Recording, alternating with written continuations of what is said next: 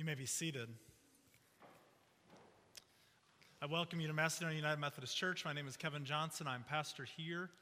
It's a joy to welcome you on this almost last Sunday of what we call ordinary time in the life of the church. You'll see on your bulletin that we've been tracking, and it's the 23rd Sunday after Pentecost. Uh, it's a long time in a green season in life of the church. Um, next week, we prepare for Christ the King Sunday, which is the final Sunday in the church year. Uh, and, then, and then we'll begin in Advent in earnest on December 1st, which is uh, the beginning of the church year. So, um, anyway, for those of you who are not liturgical nerds like myself, you maybe just learned something. Um, so, anyway, we start the new year on December 1st uh, this year uh, because that's the first Sunday of Advent. So, um, so you'll see colors change up here in the, in the coming weeks. This morning, uh, our scripture comes from the book of Isaiah, the 65th chapter of Isaiah. Um, and this is so the second to last chapter in the book of Isaiah, often considered um, Isaiah 40 through 66 are the chapters of hope in the book of Isaiah. So I invite you to hear these words starting in verse 17. Look, I'm creating a new heaven and a new earth. Past events won't be remembered, they won't come to mind. Be glad and rejoice forever in what I'm creating, because I'm creating Jerusalem as a joy and her people as a source of gladness. I will rejoice in Jerusalem and be glad about my people. No one will ever hear the sound of weeping or crying in it again. No more will babies live only a few days, or the old fail to live out their days. The one who dies at a hundred will be like a young person, and the one falling short of a hundred will seem cursed. They will plant, they will build houses and live in them. They will plant vineyards and eat their fruit. They won't build for others to live in, nor plant for others to eat. Like the days of a tree will be the days of my people. My chosen will make full use of their handiwork. They won't labor in vain nor bear children to a world of horrors, because they will be people blessed by the Lord, they along with their descendants. Before they call, I will answer. While they are still speaking, I will hear. Wolf and lamb will graze together, and the lion will eat straw like the ox, but the snake, its food will be dust. They won't hurt or destroy at any place on my holy mountain says the Lord. Friends, this is the word of God for us, the people of God. Thanks be to God. Let us pray. O Lord, let the words of my mouth and the thoughts and meditations of all of our hearts be pleasing in your sight, for you, O Lord, are our rock and our Redeemer. Amen. So this week was scary. On Tuesday morning, my wife Laura was on her way to a meeting was very rainy on Tuesday, and Laura missed the beginning of a turn, and next thing she knew, her car was veering off the road, hydroplaning, and ran into a telephone pole. She called, and I heard her voice saying that she was okay. I drove over as fast as I could from Cary to Apex, terrified when I drove up and saw the pole on top of our little blue Prius, front end smashed, airbags deployed, back bumper falling off. Thank God Laura is okay. The kids weren't in the car, no one else was involved in the accident. But it's been hard all week to not play the what if game. Y'all have played the what if game before. What if that pole hadn't buckled? What if our car hadn't held up to its safety ratings? Kind of just like we did when her heart rate dropped during the delivery of our first child, we were square in the face with mortality once again. I guess we're about the age to start facing our own mortality more realistically. We're in our mid 30s, no longer convinced that we are completely invincible, and we have little ones whom we want to build a bubble around and make sure that nothing bad ever happens to them. And those of you older than me would tell me that progressing through life as an adult involves just getting more and more comfortable with the idea that you will one day die. This feels like an Ash Wednesday sermon. I get it. But I cannot read the Bible this week without thinking of our scare this week. The world we live in and inhabit is full of pain and death. The world that Isaiah was writing to 2,500 years ago was full of pain and death. Isaiah is prophesying as Israel is being taken captive by Babylon and into exile. The world that Isaiah saw and the reality for God's people was this one. Isaiah 1 begins with this Hear you, heavens, and listen, earth, for the Lord has spoken. I reared children, this is God speaking. I reared children, I raised them, and they turned against me. An ox knows its owner, and a donkey its master's feeding trough, but Israel doesn't know. My people don't behave intelligently. Doom, sinful nation, people weighed down with crimes, evil doing offspring, corrupt children.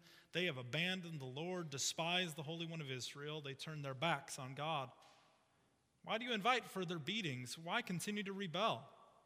Everyone's head throbs and everyone's heart fails. From head to toe, none are well.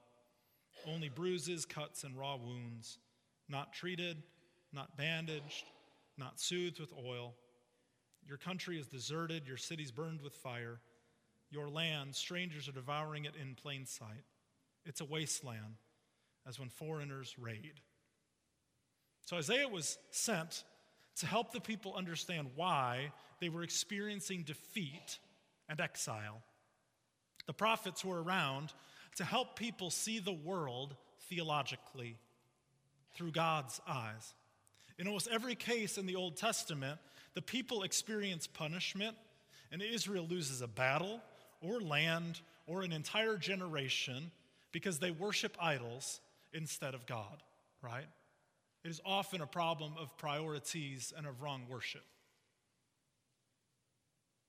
They won't labor in vain, Isaiah 65 says, nor bear children to a world of horrors.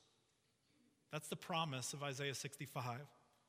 I think there are days where we feel like we are bringing children into a world of horrors. We've advanced so far technologically as a people, and with every advancement, we have figured out new and better ways to hurt one another. From the invention of gunpowder that explodes, to the ability of moving vehicles to crash, to the addictions started by things people are prescribed, to the active shooter drills my kindergartner has to perform, to the depression and isolation people can experience through online networking, it seems like a world of horrors. And we're not even talking about political discourse. I saw a huge argument break out this week between two parents in line at a crowded book fair in my daughter's elementary school. One eventually accusing the other of who they voted for, because that was relevant in the situation of waiting in line. We have many ways of coping with this reality of a world of horrors. Here in the United States, we do it by ignoring and turning a blind eye. We have a couple of favorite ways to do this. I grew up in the Chicago area. Most of my friends looked like me, and it was a happy existence.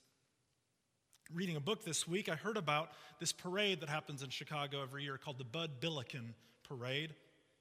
I remember this parade being advertised on local television when there was such a thing, and they would air it, and I would have no clue what it was. I figured it was just a downtown Chicago thing. After research this week, I learned that this parade has been happening since 1929 in Chicago, and that this fictional character named Bud Billiken was a mascot used by a black Chicago newspaper to encourage children's empowerment and education. Every year in August, this parade celebrated African American heritage as it marched along Martin Luther King Drive on the south side of Chicago. My family did not know about this parade. We didn't celebrate. We simply turned a blind eye to the realities 30 miles from our house. Another way we turn a blind eye to the world of horrors is by distraction. This week, especially if you're my age with young children, it was striking how many people were excited about the launch of a streaming service called Disney Plus. Is it cool? Yes. To have a whole bunch of Disney, Marvel, and Star Wars movies at your fingertips for a pretty low price is cool. But it's just entertainment. Honestly, so are the sports that I love to follow and watch. We build these massive complexes for sports and pay exorbitant amounts of money to people who are playing a game. I love the entertainment, but it's really just entertainment. We turn a blind eye by ignorance. We don't look at the world section of the paper that's buried on page 27 or listen to the world news once its part starts on the radio. Realistically, we say we can't solve all the world's problems, so sometimes we just ignore them. We know there will always be problems in the Middle East, so we can't pay any more attention to it. Try as we might, whatever tools we use for distraction and ignorance just don't work. Even church doesn't really work at doing it.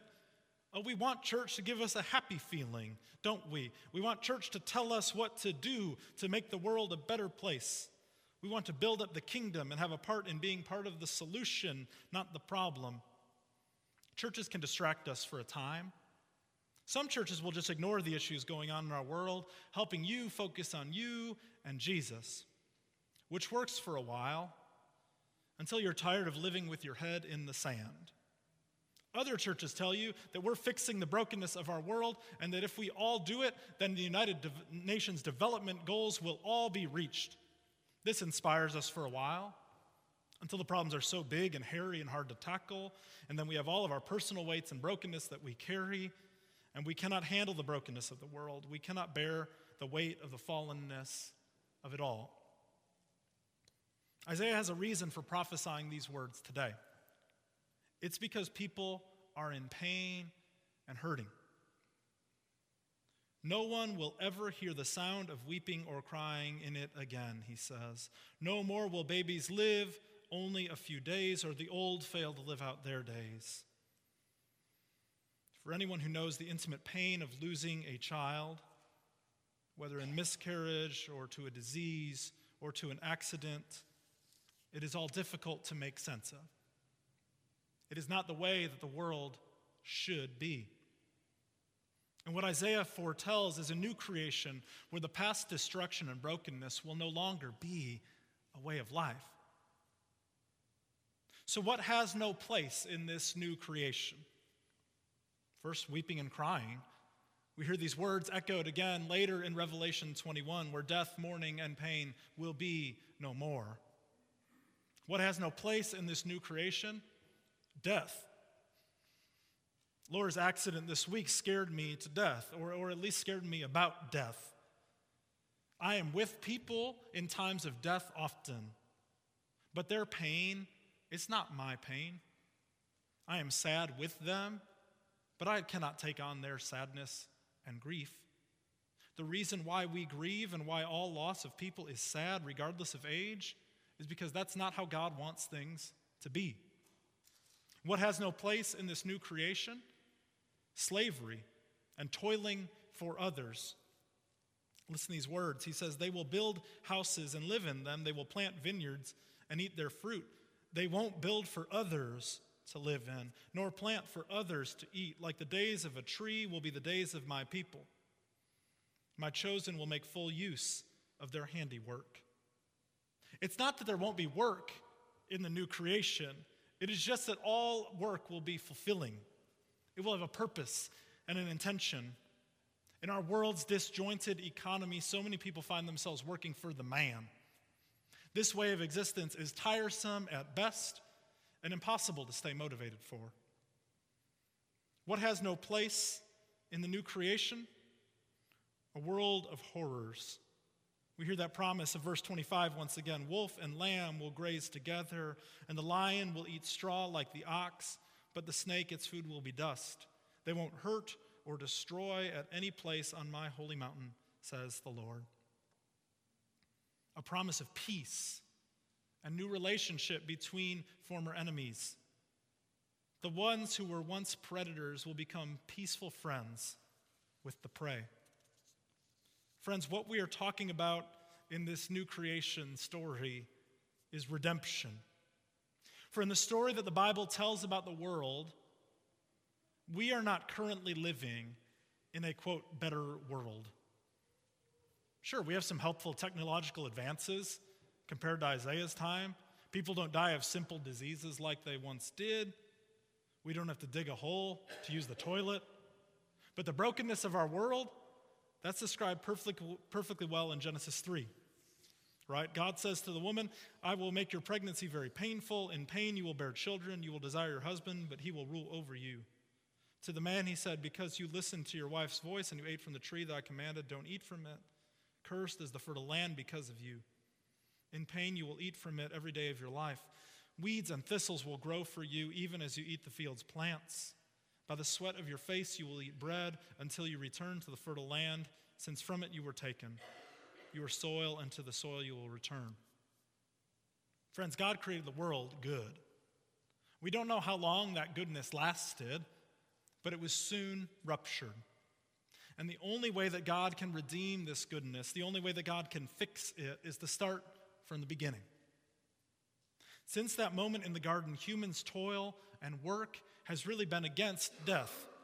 We try to avoid it, we try to push it off, we try to beat it, but we cannot. Fallen creation is a world of mortality.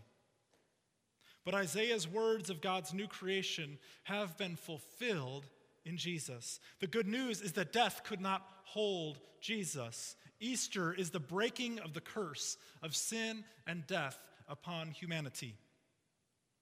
Which sounds great, but here we are, well after that first Easter, and we're still going to die.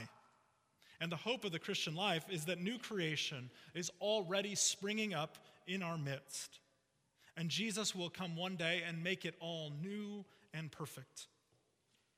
Friends, we are part of this new creation already.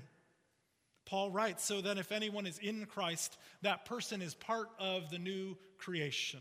The old things have gone away, and look, new things have arrived. Friends, God is in the business of making the world new. The reason why we can go about kingdom work and even bother following Jesus is because we believe in the resurrection of the dead. At our best, Christians vehemently believe in the fallenness of our world. It does not take much to see this brokenness all around us, and especially it hits us if we look in the mirror and inside of ourselves. And if we are truly living in the way of Jesus, we can also sing along with Isaiah this redemption song. We are saying that God's story in the world doesn't end with Genesis 3 and the curse of the fall, but it ends with a new heaven and a new earth. Our relationship with God will be perfect and unified. Hear how God describes that relationship in Isaiah 65. Before they call, I will answer. While they are still speaking, I will hear. The brokenness and the loss of relationship experienced by humanity and God will be redeemed and made perfect. All will be well. Won't you help me sing these songs of freedom, Bob Marley sang? Because all I ever have is redemption songs. We are a people singing redemption songs. We are messengers of good news in the face of all sorts of bad news. That's what church is. That's what Christians do when we gather. It is a lot more than avoidance of the world's problems for an hour. It's a lot deeper than just trying to fix the world's problems ourselves. What we are doing is proclaiming hope in the face of the brokenness that we see all around us. What we are doing is saying that the risen body and poured out blood of Jesus ushers in and brings in this new creation. What we are doing is embodying how someone could truly live in a world that is full of sin and decay. In the name of the Father, and the Son, and the Holy Spirit. Amen.